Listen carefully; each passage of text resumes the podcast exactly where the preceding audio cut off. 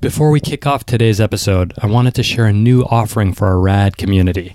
One of the most common questions I get is Kay, I've read the newsletters, blog, and listened to the podcast religiously. I'm ready to start the process of self discovery, but I can't do this on my own.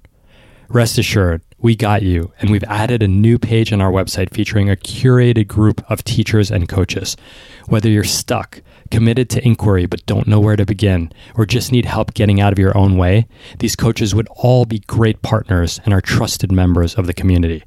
To learn more about our RAD coaches, visit rad.family slash coaching. Again, that's rad.family slash coaching. See you soon.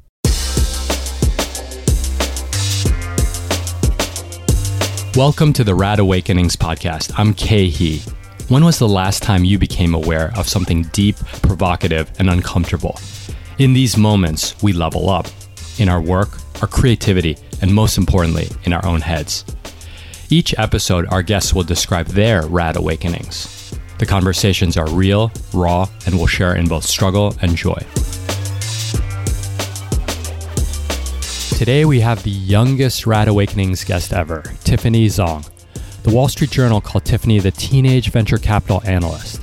And at the ripe age of 21, she's worked at Product Hunt, sourced numerous consumer investments, and now is the founder of Zebra Intelligence, a consulting firm for brands trying to understand Gen Z.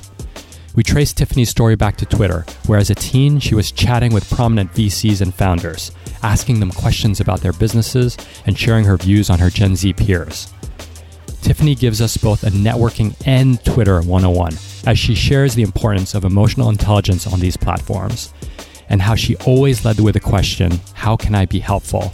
And how, irrespective of your age, everyone has at least one thing they can bring to a conversation perspective. Tiffany delayed college by a year to work as a VC, and once enrolled, she dropped out after a year to start Zebra Intelligence. We talk about different methods of learning, where college is important, and whether she laments the lack of a safety net in a degree. Now, as the founder of Zebra Intelligence, she's uniquely qualified to talk about college students and teens, the side hustle generation, as she calls them, who are deft at building e commerce companies and leveraging their followings to make money. Please enjoy my conversation with Tiffany Zhong. Hello, everyone. Welcome to the Rad Awakenings podcast. Today's guest is my friend Tiffany Zhong. How's it going, Tiffany? It's going great. Thank you for having me. I'm really excited for this podcast. I am too. I know you got so many pearls of wisdom for us, so we're we're gonna do this right. Hopefully, hopefully. Let's get started. Tell me a bit about where you grew up. Yeah, so I grew up in the Bay Area. I actually grew up in the East Bay in Fremont. And so that's where I spent most of my childhood. Then I moved to South Bay, Mountain View, Palo Alto area to go to high school. And so that's kind of my childhood, very different locations. Fremont was predominantly Asian, and the high school I went to was predominantly white. And so that was a big shift in terms of just culture adaptation. Where are your parents originally from? both my parents immigrated from from China in their early mid to mid 20s so around 30 years ago. Did you have like a kind of strict asian upbringing? I feel like i can ask that question having asian parents myself. So i would say half half. It was more so an internal drive to do things or maybe they were just really good at getting like motivating me to do stuff instead of having me do stuff or instead of telling me to do stuff. But yeah, so I think that what like my my upbringing was primarily of course they wanted me to get into great schools, a great college, extracurriculars, sports, like 10 million different things, but they also like they weren't the ones pushing me to to continue doing these things. They just wanted me to try out all sorts of different things and I was in a very privileged position to be able to have access and be able to try out all sorts of different activities and sports and hobbies to see what I really liked. So that helped me realize that at a, at a young age, I was really interested in tech and startups. And when I was super young, I was I saw my brother come home with a little robotics thing that he made, and I was like, I'm gonna be a ro- I'm gonna do stuff in the robotics space. But I just was really interested in being able to build things, whether with whether with technology or with your hands or whatever it was. I think my parents helped instill that in me at a young age since they both created different types of things, software, hardware, all sorts of stuff. What's your first this makes me sound so friggin' old. What's your first internet memory? My first internet memory. That's a great question. I think I got my first smartphone when I was 15, Okay. 16. And so before that, I had like an LG, and then in middle school, and then I had, well, I guess actually 14 years old, I had a Blackberry. And now I'm trying to think like internet as in probably middle school or even younger at the end of elementary school, where I was playing on the internet and all these things. And I had a Facebook when I was in middle school, I believe. Yeah, I got a Facebook when I was in middle school, and my dad was like, "Why?" So this is something that he said to me that has been ingrained in me and helped me kind of figure out what I wanted to spend my time doing. And he said, "Why are you the one who is like kind of you're the consumer of these tech products and Facebook and like you're addicted to Facebook instead of why wouldn't you be the person who's like building these fun products that everyone loves using instead of being the one who's wasting and toiling all your time away on these social networks. And like this is when I was like 14 or 15 and I was like, wow, like there are actually people behind these platforms that I'm on and products that I'm using and there's engineers, there's designers, there's marketers, there's product people, there's literally CEOs and founders and that I could actually get access to if I tried hard enough. And so then that led me to using Twitter and I was like, this is probably a more interesting channel to reach out to these people than email because I, I, I didn't even think about like email. I didn't didn't really grow. I mean, I obviously didn't grow up in an email generation, and so that wasn't the first instinct. The first instinct was let me tweet at them and reply to them and ask them questions through Twitter and see if they respond instead of trying to find their email. I didn't even know where to start to find their email, honestly. So you joined Twitter kind of in like as a 14, 15, 16 year old? I joined Twitter like three times, and only like third time was a charm. First two times was me like retweeting random like nonsense like memes, Memes. and the meme generation. And then in like when I was 16, I made the Twitter I have now, which I used to reach out and ask questions to tech luminaries basically. I used it the first two times it was just the the wrong use case is terrible it, like it wasn't an engaging experience because it was like I was just basically tweeting for my own fun and second, wasn't really interacting with others. So you get on Twitter and you start to just directly tweet at famous people. Is that uh, probably skipping some steps? But you mentioned tech luminaries, so how does one go from like, okay, I'm not tweeting memes anymore, retweeting memes, to I'm gonna reach out to, to, to tech luminaries? what were the steps in between? So I really wish I kept a journal when I was 16 around everything that I did and everything that I was thinking and like my thought process. Because now I'm trying to think back to like what I did back then, and I'm like, this is crazy.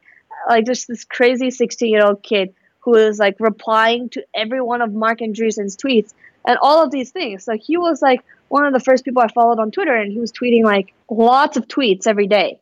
And so I would say probably like 20, 30 tweets a day. And so gave me a lot of opportunities to kind of reply and ask some questions and challenge viewpoints. And I was like, why do you think this way? Or why do you think that way? And honestly, a lot of these important tech folks or even celebrities, they get a lot of trolls, right? And most of the comments and replies they get aren't aren't actual questions, or maybe just comments, or like not interesting or not interesting for them, right? And so that's honestly what I did. I just kept asking Marc Andreessen questions on Twitter or responses. It was responses to his tweets. It wasn't like cold tweets. And it was really just engaging in these conversations and jumping into threads that it's not like I was given permission to do it. I just did it and hoped for the best. And so through that, Marc like followed me back after a couple months. He was probably like, "Who's this kid who doesn't stop tweeting at me?" Would you respond? Yeah, he responded to me and would reply to my questions and all that stuff. So I would not have kept tweeting at him if he didn't respond. Right? It was just, it was like a back and forth kind of thing. Like I was like, "Oh, this is cool." Like he's replying to me. And then it just kind of went from there. The information asked him to make a list of upcoming rock stars in tech. And through that, I somehow ended up on the list for whatever reason. And just kind of went from there. His followers started following me. I reached out to anyone who was like a VC or a founder. So I honestly credit Marc for basically putting me on the map and helping me get those initial Twitter followers and who have now turned into like my friends. And so, yeah, I, I just reached out to everyone who was like, who seemed cool and would be like, would you be open to grabbing coffee? And a few months later, after like trying that, I would change my tagline to, or my initial pitch to being like, would you be open to grabbing coffee? And in exchange, I'll give you my perspective on anything consumer related from a real team's point of view. So that's how kind of how I got my foot in the door because they were like, we don't really know any teens. So, yeah. Wow. And were your fellow high schoolers on Twitter at the time? No, not well. I didn't follow them. I don't think so.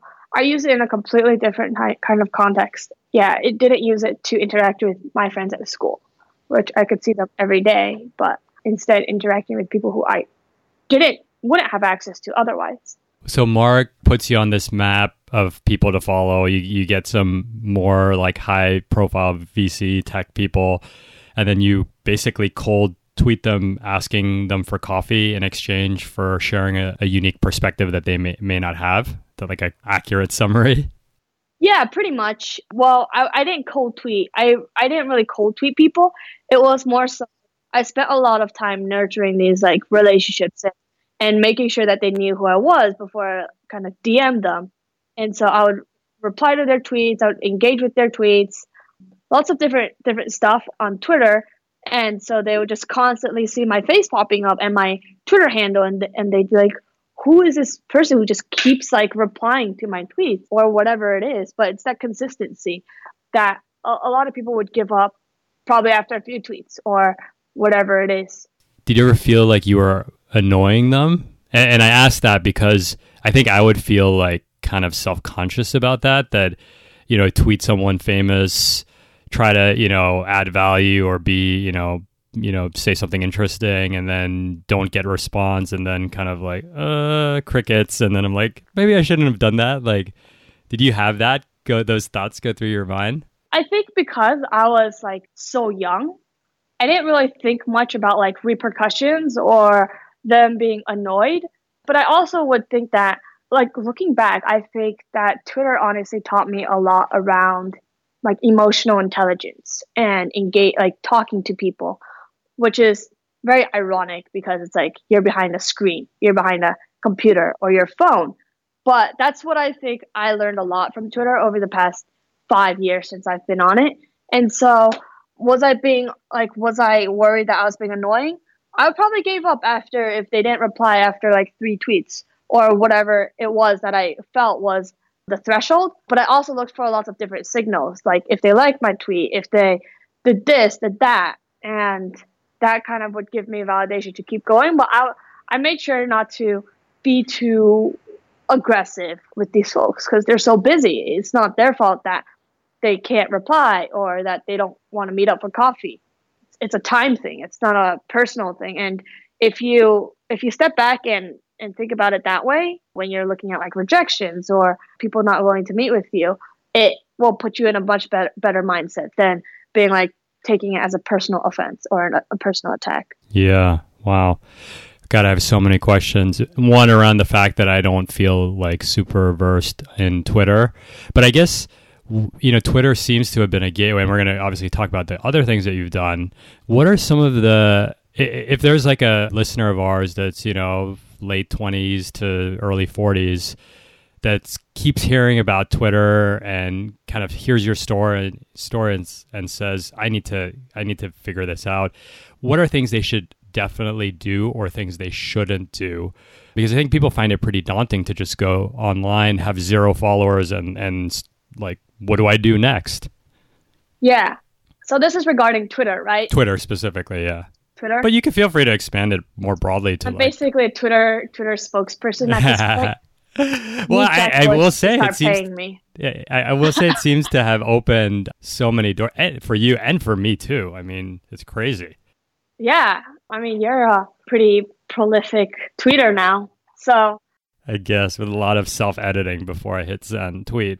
So, kind of advice for people just joining Twitter, right? And I would say one, it's kind of difficult to kind of find your tribe on Twitter, but that's what's most valuable.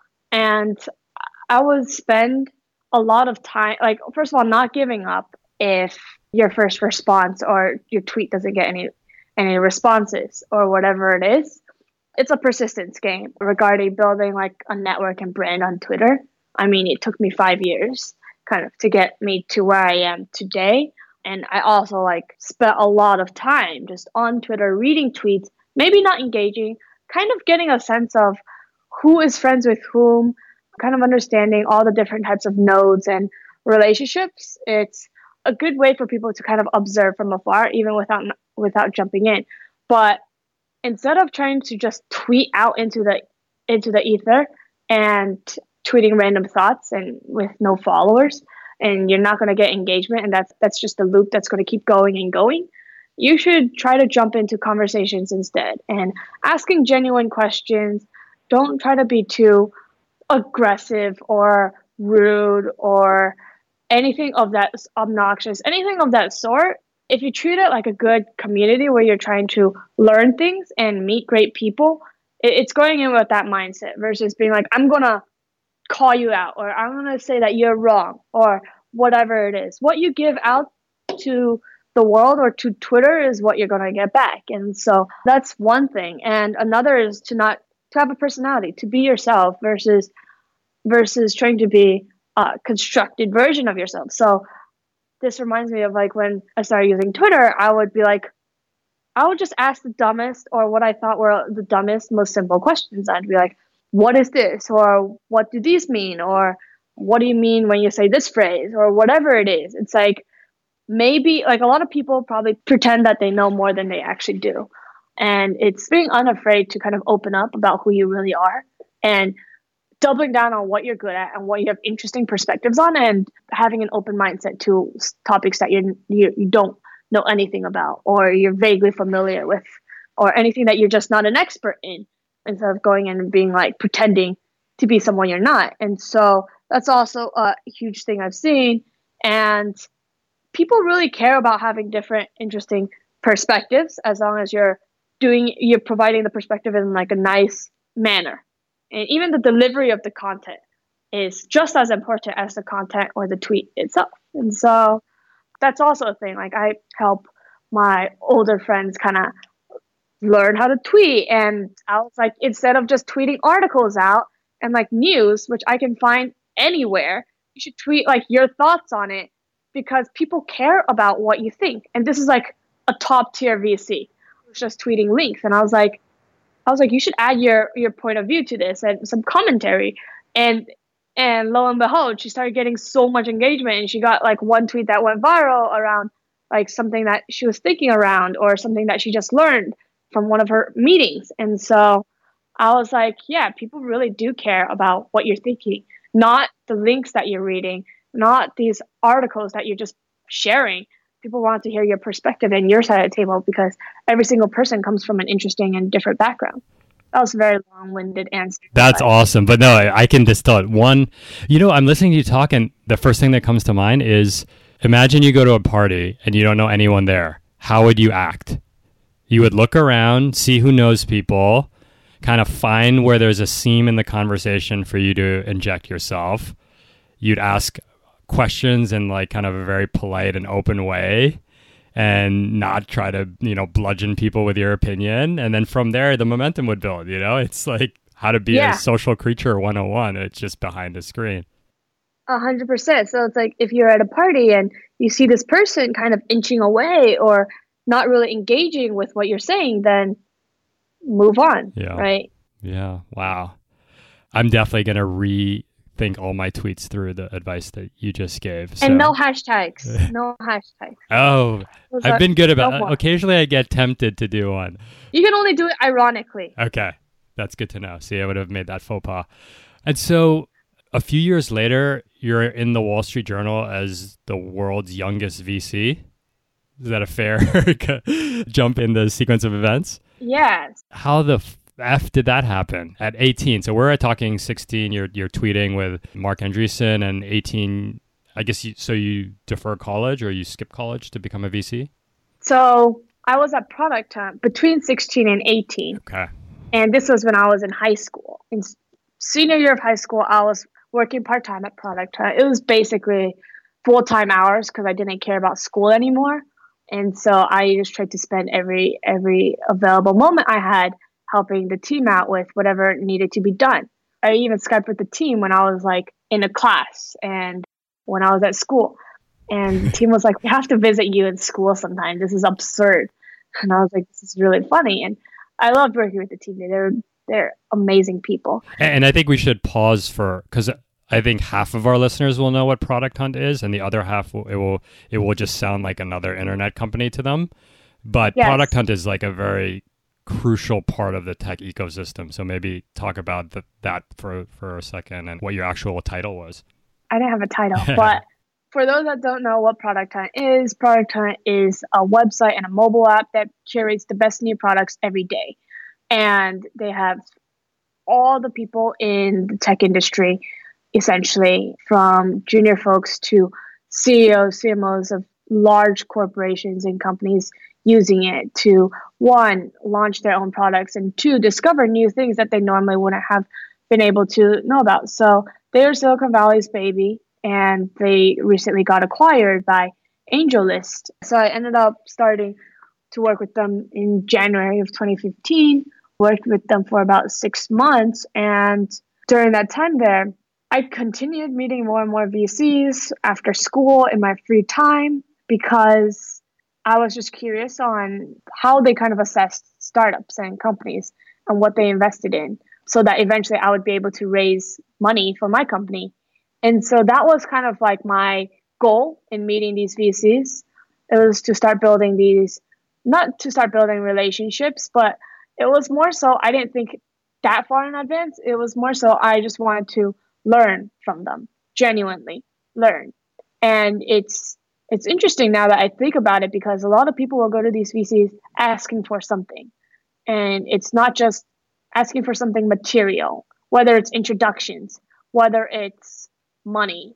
Most of most people will go to VCs and ask for capital or introductions. And so I was just genuinely asking for to learn to, to meet them and learn and to share my thoughts on any potential things they were looking at or whatever it is because I kind of had this I developed this mindset of how can I be helpful to these people I meet, to every single person I meet. Every time I met someone new, I would be thinking, how can I help this person? I didn't have a strong network back then, obviously, but I did have something that others didn't have, which was my perspective on things and that I was willing to work hard and I was willing to spend time on these really janky early products and apps and give feedback to founders and stuff like that. And so kind of just went from there. And before that when you say you were just like trying to help what did that help consist of? And i'm asking because I, I would love for our listeners to be able to take elements of what helping a stranger means and, and think about if they could do it in their own lives yeah, so I think the way I thought about help back then, when I had nothing and was just a kid, it's not like I had money. It's not like I had a network or could make introductions. And so I realized that what I could help with was giving feedback and perspective on things. And a lot of these founders appreciated that because it was very candid feedback. And that honestly led me to where, like, what I'm building today, actually, where it's giving feedback, but in a more structured manner to bigger brands and kind of facilitating the two two generations, which we can go into later on. But it's kind of realizing what your advantages or your skill is over others and what you have that others don't have and offering that for free initially or whatever it is to get your foot in the door because that's that's kind of what I did. I would be like, yeah, all my friends use this app or all my friends don't use this app. All my friends love Snapchat no one knows how to use this feature or that feature. And it just provided really interesting insight for anyone who kind of cared about this next generation. It's not every day that these VCs are going to meet a 16 or 17 year old who is just super candid around their thoughts on products, which may or may not be these VCs' investments and stuff. And so I was just, from the start, I was just very brutally honest. And that's kind of what my brand is also around on Twitter and just in general in real life. It's just not being afraid to to be honest about how terrible a product is or looks or or whatever it is. No sugarcoating things, which is what most people in the tech world love to do. You've watched, you know, God bless you, my Snapchats probably at some point in your life. And but one of the things I always talk about on networking is do free work. And, you know, you were 16, 17, 18 when you were doing it. I was 21. I still do free work lots of it. I'm fucking 38 years old. So it, it totally resonated. And for me, because I know we have a lot of finance people, what I would do, which I guess is kind of the equivalent of what you did, is there are all these hedge funds and they all had pitch decks. And I was an investor in hedge funds. And so I would say to them, like, I can give you feedback on your pitch deck. I've seen thousands of them and there are certain things that work and don't work. And it was like I didn't expect anything, but I would offer that up for people who I thought were a cool or interesting, or that that you know I saw some future collaboration with them. So that advice can really translate across a lot of different industries. Yeah, a hundred percent. It's it's not being afraid to put in the work. And I was like, yeah, let me know if I can ever help out with anything. I, if I was a designer, that's what I would I would offer help on that front. I really did not have any other skills besides just knowing how to tweet. And being Gen Z. And being Gen Z. And so I was like, how do I use this to my advantage? And, and kind of went from there. But lots of lots of kids these days have a lot more than I do and, and are really skilled and talented and can help a lot of different companies in all sorts of ways and break their break their way into the industry through that. You're like have this like kids these days if you don't mind me asking, how old are you? I recently turned 21. You're basically half my age. I get that a lot. I yeah. hey. Much. Or I get the, it's great meeting you. How old are you again? And I'm like, 21. And they're like, you're the same age as my kids. and I'm like, I hear this so many yeah. times. Yeah. Yeah. A lot of the things you're saying transcend age. So, yeah, tell us about the work you did as a VC. So VCs reached out to me when I was at Product Hunt through a friend who kept telling them about me and kind of my interest around being early on consumer companies and products and apps. And I just had a genuine interest in playing with really, really early stage apps and learning more about them. And through that, a couple guys who are early investors in Instagram, Twitter, Grubhub, Stitch Fix, Snapchat, reached out to me and I started sending them interesting companies that may be good potential investments. And so I literally started spamming them with lots of lots of different apps every day until they were like, this is kind of absurd. How does this kid have so many apps on her phone that we have never heard of? And through that, this was when I was at Product Hunt, and I was obviously I could I was obviously playing with things that were trending on Product Hunt and that were getting a lot of clicks, and I and just playing with all sorts of apps. And so after that, after a couple months of kind of this deal flow that I had, which was which is very highly valued in the venture world, and the proprietary deal flow that each person has is different and it varies. And so I had this interesting deal flow that these VCs didn't see. And so at the end of my high school, or a couple months before I graduated from high school, they offered me a full time job. And at first, I was like, I was really confused. And I was like, isn't this a job meant for people 10 years older than me? I was 18 at that time. And I was like, this doesn't make any sense. I'm going to go to college. I was like, I was very set on going to Berkeley and starting Berkeley. I was already accepted. And the funny thing is, all my friends in high school were, were like, you're not going to go to college. You're gonna or if you do you're gonna drop out. And i guess both of them both both statements were semi accurate and i was like no no no. I'm gonna go to college. I'm gonna go to berkeley this year. I promise. I'm going to go this year. And lo and behold, I ended up joining full time and spent a little over a year at this fund, which had over 300 million in management and focused on seed and series A investments in consumer companies.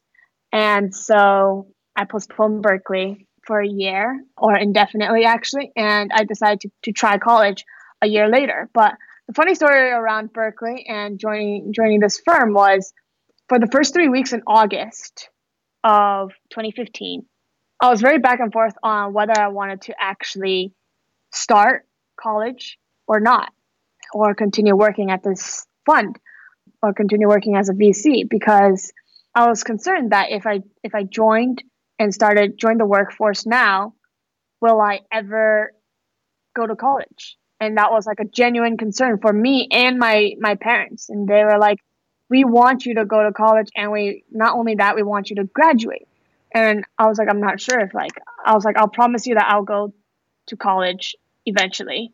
maybe like a year from now because I just wanted to learn more about the venture side and the other side of the table to see how they choose what to invest in and all the little things behind the scenes that you don't normally see or hear about. And so spending a, a year there was was great. I sourced a bunch of interesting companies during that time and then a year later I decided I was thinking around what what my next move was going to be, whether it was staying there or whether it was going to college. And I decided uh, that I wanted to start Berkeley because I wanted to have some free time to kind of work on my own projects and explore what I wanted to build. I wanted to build things versus spending all my time meeting founders and investing in things, which is really fun. But I actually wanted to build products that people can use and are in the hands of uh, millions of teens or whatever it is. But that's kind of what drove me to to decide to finally start college went there for a year. Wait, can I ask you on on the college thing? You so you went to college because it was basically going to give you free time to work on side projects. that, did I did I understand you accurately there? Basically, I just wanted to try working on my own projects. Were you skeptical of college? Like, what what was your view on college itself? So going in, I was excited that I would be able to take classes in all these different areas and spend time learning things that I normally wouldn't have been spending time doing if I was just working in tech in San Francisco. So I was super interested in psychology and history and all these different topics. So that was a big driver of the decision as well, where I wanted to kind of, instead of just being thinking and learning about tech 24 7, I wanted to learn all sorts of different things and have the time to do that because when you're working full time, you don't really have time to kind of learn all sorts of things. And so I was like, this will be a good opportunity and, and time for me to to have a better perspective on all sorts of different things that I should know about. But went to college and eventually was like, these classes are not meant to be really inter aren't really interactive, aren't really personal, and the way of teaching is just hasn't been well done. And it's hard because you're you're doing school you're teaching topics at scale to lots of kids. And so that was my gripe with college where there are lots of interesting things i want to learn but i figured the best way that i learned I, I took a step back and thought about how i learned best which is going directly to the sources going directly to the experts and asking them questions. And that's how i learned a lot about different kind of industries within tech where I went to VCs who are experts in the space or CEOs or whomever was known as like a thought leader. I hate that term, but let's say a thought leader in that in that space that I'm interested in. And so if I'm interested in social psych or behavioral science, I will find people who have a PhD in that and have written a lot about it and written books and and blog posts and tweet a lot about it and ask them questions versus a more passive kind of learning experience, which I'm very, I don't think it's the worst kind of learning or educational experience for highest retention. Like there's no retention in that. And so I just thought it was a waste of my time, basically. So it was really, again, I'm paraphrasing, so correct me if I'm wrong, but it was passive, maybe like too theoretical, and you're kind of removed from the pr- practitioner of the of the idea. Like I guess like gigantic lectures. Yes, exactly. But isn't there like I, I hear you? Isn't there an element though? Like it sounds like you're saying you're a strong advocate for self-directed learning. Less so self-directed, but more so interactive and engaging hands-on learning. I know that most people aren't going to be self-directed learning. But if you take something like I could see how that definitely works with tech, right? Because you could go out build stuff. But something like psychology or behavioral economics, behavioral science, like you need to like I think or correct me if I'm wrong, like write papers and kind of like debate. Yeah, if you're doing something science related, stay in school. But if yeah. you're doing something like I'm interested in these topics because of how it's related to building products. So it's less so on an academic front, but I would not recommend dropping out of school if you are going to do something in science. yeah, hundred percent. Get 4.0 GPA, please. and do you think though, like you probably on the extreme edge of, of entrepreneurship, but what is your peers is you know like your more entrepreneurially minded college peers like w- what's their take on college like not the people who want to go to med school or law school or be bankers the people who want to do stuff in tech they also think that have told me many times that they think it's a waste of time and asking me whether they should drop out. And I kind of walk them through the, the decision instead of just being like drop out because I don't think everyone should drop out. There's a lot more to that in terms of thinking around what will you be spending your time doing instead and who will you be doing it with? Who will you be surrounded by? And it's you're like the five people you spend the most time with. You're a convergence of of them. And so all these different things that you might get out of college that would be very difficult to not get in college. And so when I would help friends walk through this process, it's like, are you also are you happy right now where you are? And or do you think you would be happier if you left? And at this moment, if they're studying for a midterm or a final, or if they're taking a final right now, they're gonna be like, Yeah, of course I'm miserable but I also have a lot of friends who who love love college and love being in school. It just wasn't a good fit for me.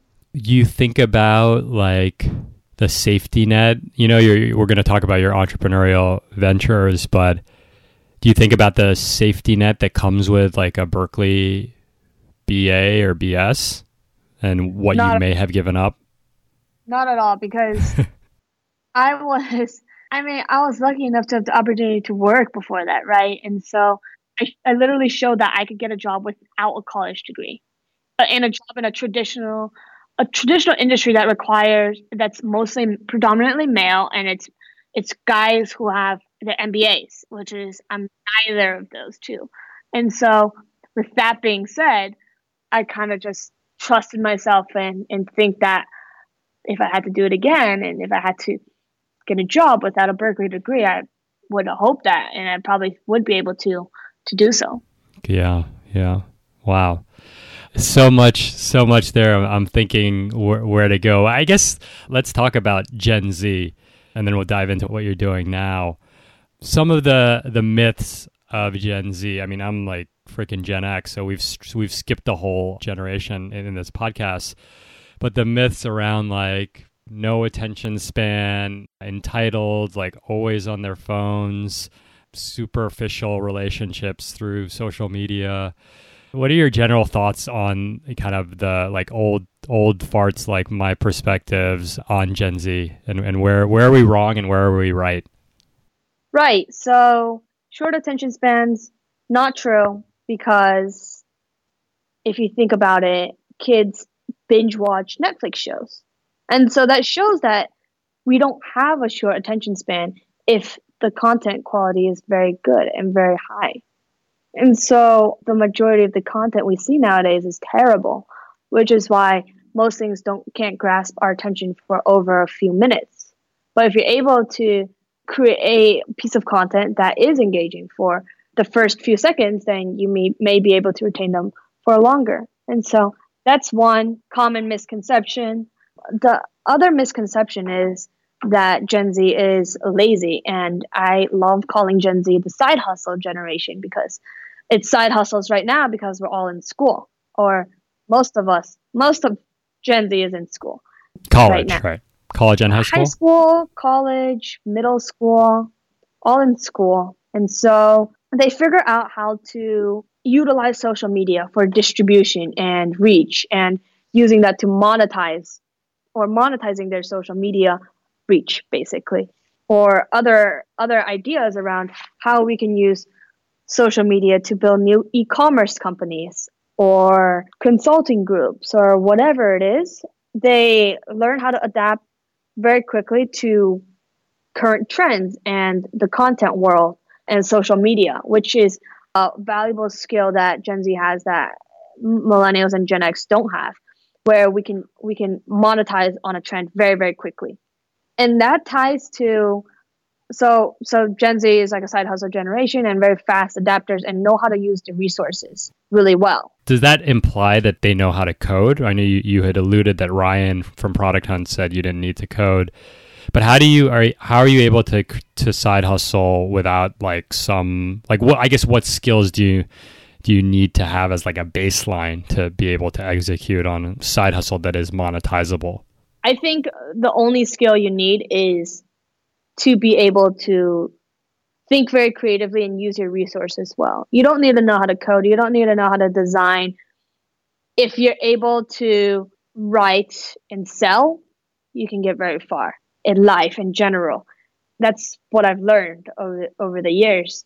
And so even if it's just like I have friends who help companies with their Facebook and Instagram ads, and they're basically consultants to these companies. Or I have friends who run really, really massive social media accounts and they land brand partnership deals with companies and are traveling all, all around the world, even though they are in college or high school or dropping out of high school to pursue this full time. And so there's all these different ways that they can kind of monetize social media. Like I have a bunch of friends who used to be Tumblr influencers and they had massive Tumblr pages and they worked with brands and they didn't really need to know any of these skills. But Gen Z does learn very fast when they need something. When they need a skill, they can learn it very rapidly. And so it's more so learning based on what they need versus what's good to have, what's and what's also forced in front of us because we don't want to learn what someone is forcing us to learn. We'd rather learn something that's of interest and will help us make money or help us make friends or or something of that sort. So Is it fair to say that a lot of it does come down to having some kind of social following? Because everything that you said, whether you're, it's almost like social is like the new newspaper, right? I think we used that analogy earlier. And so you can access people with ideas. You can get clients that way. Is it is it key is it like is it a non-negotiable to have some kind of a social following to be able to to do these side projects side hustles? Well they built the, these accounts from scratch right? And so anyone can do that. And social media is just one area that i've seen a lot of friends uh, been able to make a lot of money off of or even becoming an influencer and in front of the camera themselves or making vlogs or unboxing videos or whatever it is. And it's like if if you think about it, Michelle Phan started this whole trend way back. She's like the only girl who started on social media who's been able to build a company that's almost worth a billion dollars. I have so much respect for her because this is exactly what all of these kids right now want to do with the kind of reach they have and distribution they have.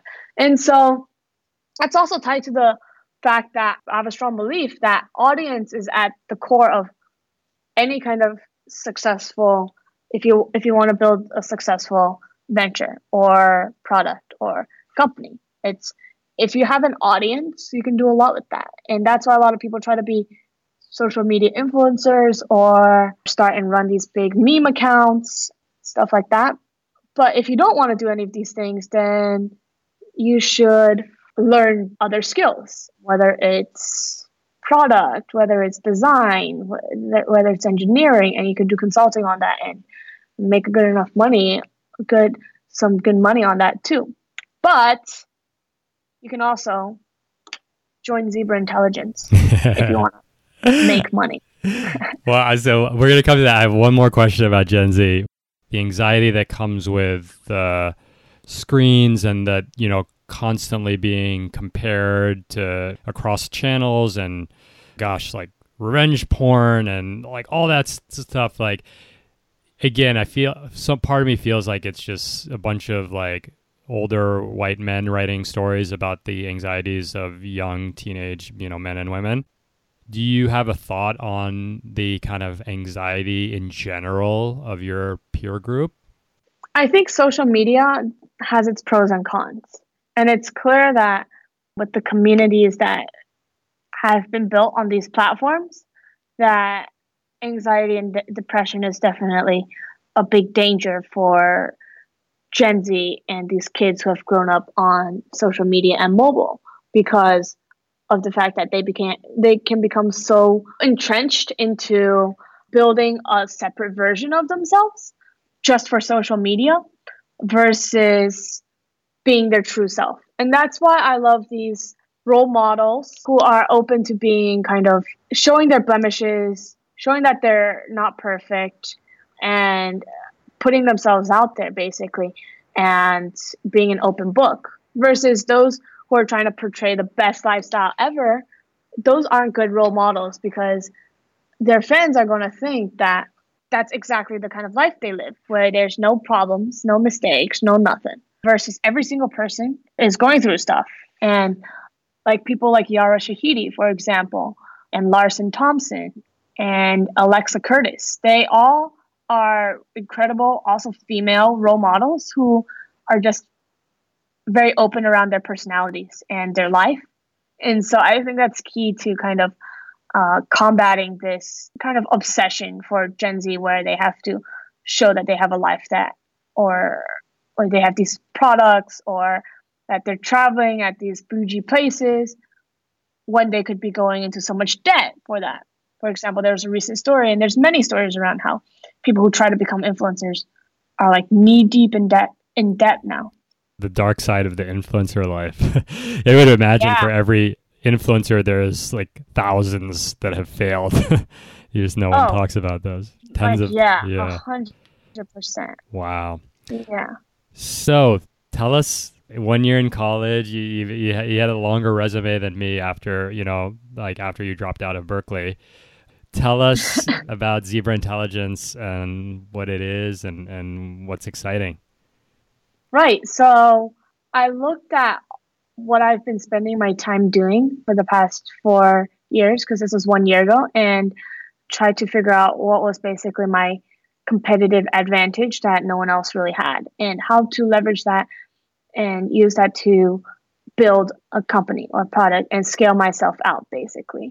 And so what I ended up thinking of was Zebra Intelligence, which helps consumer companies, VC firms, influencers, anyone who kind of wants to understand Gen Z, will help them understand and reach youth better, more efficiently and effectively through custom research, trend reports, ins- actionable insights, intros to influencers for influencer marketing, helping them create youth advisory boards and things along that genre, everything around Gen Z, essentially. And so, if we think back to when I was 16 and I was giving these VCs my feedback on products, it's basically that, but at scale. And a real company has been built off of that. Because I realized that I love bridging the gap between the two generations and helping adults understand teens That is what I've always been spending my time doing, and vice versa. And so, how do I use that to build somewhat of a platform or a company? And so, that's honestly how I started Zebra Intelligence. And I knew it was the right time because when I was in college, at least 30 or 40 different VCs texted me, called me, emailed me, asked me what my thoughts were on Houseparty when that blew up right? And that was the talk of the town. Everyone was obsessed with that company. And they would ask me the same questions. What like should we invest? Do your friends use this? Do you use this? What do you think of it? You're the only team that I know that used to be a VC and understands product. And so with with that comment, and I heard that a lot from various friends, I was like, there's something, there's something here. And so Zebra Zebra Intelligence is as much of a boutique youth consulting firm as it is a modern education company where we that's like the long-term game plan where we help teach high school and college students things that they need to know that they don't learn in school. Things around how to talk to adults, how to cold email, how to do double opt in intros, how to work with adults to come up with a project scope, how to network, all these different things, how to build a brand, how to use like social media to meet folks and stuff like that. And so all these different things have led me to build the education side of this where we teach college students we put them through an intensive training program where we teach them how to do research and consumer insights and they go and do the interviews with their peers themselves and so my thesis is that college students are going to be better at interviewing people their age and understanding them and being able to write questions that will make sense and interpreting it in the right way than people double our age who don't know how to talk to teens, don't know how to write questions in our language, which is very, I, I'm sure you've probably seen this or you probably think this, where it's like Gen Z talks in a very strange, different language than Gen X does. I called Lil Pump Little Pump, and like all these millennials who are laughing at me today. That's so funny. oh my gosh. But um, yeah, go. it's so, it's so it's so funny. I teach a lot of my older friends like teen slang and what's relevant. So the education part. The education part. By the time, like the goal is by the time they graduate, they already have three or four years of uh, essentially an agency experience working with all sorts of top brands and companies and working with and presenting to executives at these companies, at Fortune 500 companies, at VC firms, at wherever. And they already have four years of experience by the time they graduate from college and they can get a job anywhere or they can start their own venture. Anyone who does stuff in product, design, even engineering, or, or wants to start their own company should know how to talk to and interview users or potential users, which is a skill that I think is important and is not emphasized enough. You don't you definitely don't learn this in school. You don't really learn this even in your jobs. And being able to interview people, being able to talk to people in an unbiased manner is really crucial. And so we basically want to help build the next generation of leaders of the country, of the world, through these soft skills, or not just soft skills, hard skills too, that they wouldn't have learned otherwise. So, is it if I'm like hearing it all together, there's like a creative agency consulting for VCs, product companies, brands, and then is the education the education of the like the Zebra intelligence team, or is it an actual business where you know people are kind of like enrolling, but they also do work for Zebra? On your statement around how we help these companies and brands with creative stuff, it's it, we help them primarily with research and interviews, insights. And so, let's say Postmates wants research done. We have our team of expert teen researchers who are in college right now execute ah, that okay. project. And so that's kind of how it, it, it makes sense. Um, and it's not as convoluted as you were probably thinking. Are you familiar with the firm GLG? Yeah, I know. I know the founders. So it's it's like GLG, but instead of getting to like you know high profile doctors, it's for like masses of teens, basically. Yeah, well, you know, GLG is a private company and um, is like extremely, extremely profitable and valuable. Exactly. I don't think they took any funding. Uh, this is all through third party. I don't think they have meaningful external investors either, but no need to comment on that. Where do you see this five years from now? Five years from now, I want to be known as the go to youth company, whether it's stuff around research, stuff around marketing, stuff around recruiting, anything. We kind of want to build this into the de facto And then on the college student side, it'd be awesome in five years, where these people are starting new companies that raise money from VCs or are profitable and are able to say that they they actually learn important things from us that are helpful to the, to them starting their company. That's what I would love to see happen. That is awesome. Where can I sign up to work? You you said it earlier, like sign me up. Like clearly, I need to know the difference between Little Pump and little Pump. there might be a age issue here. Don't kill me. But but yeah, yeah, yeah, this is for anyone who's listening and has kids in high school or college. Please send them my way. I would love to talk to all of them. Amazing. Where can people find you and and learn more about what you're building? And I'll put it all in the show notes. Perfect. They can find me on Twitter, email, and they can even text me. So I'll go through that one at a time. T Zhong on Twitter, T Z H O N G G, two G's because I couldn't get T Zhong with one G, which is unfortunate, and I had to rebrand my whole self into T Zhong with two G's. You can email me at tz at zebraiq.com. You can text me 650 727 9233. Don't dox me. Thanks. that shows right there that we're of such a different generation. I would never like give myself one, not because like I don't trust what would happen, but it's just like such a, a foreign thing, you know? Yeah, I would reply. I reply fastest to text actually. So if you do text me, that's going to be the fastest platform, and email will be the slowest. amazing, amazing. Well, Tiffany, this is God. I'm like I've learned so much. Honestly, I've learned so much from you. We've been friends for yeah, gosh, probably one, two years now. Continue to be be blown away and, just kind of catch your drift and, and launch my own thing right behind you. Thank you for uh, the nice words. I appreciate it. Awesome. Thanks a lot, Tiffany. Thank you. Thank you for listening to the Rad Awakenings podcast. For more information on all things rad, including our weekly email newsletter, please visit us at radreads.co. This podcast is a labor of love and funded by the community's generosity. And if you're interested in supporting us, please join us as a patron by visiting patreon.com slash radreads. And of course, leaving a five-star review always goes a long way. Thanks again, and until next time.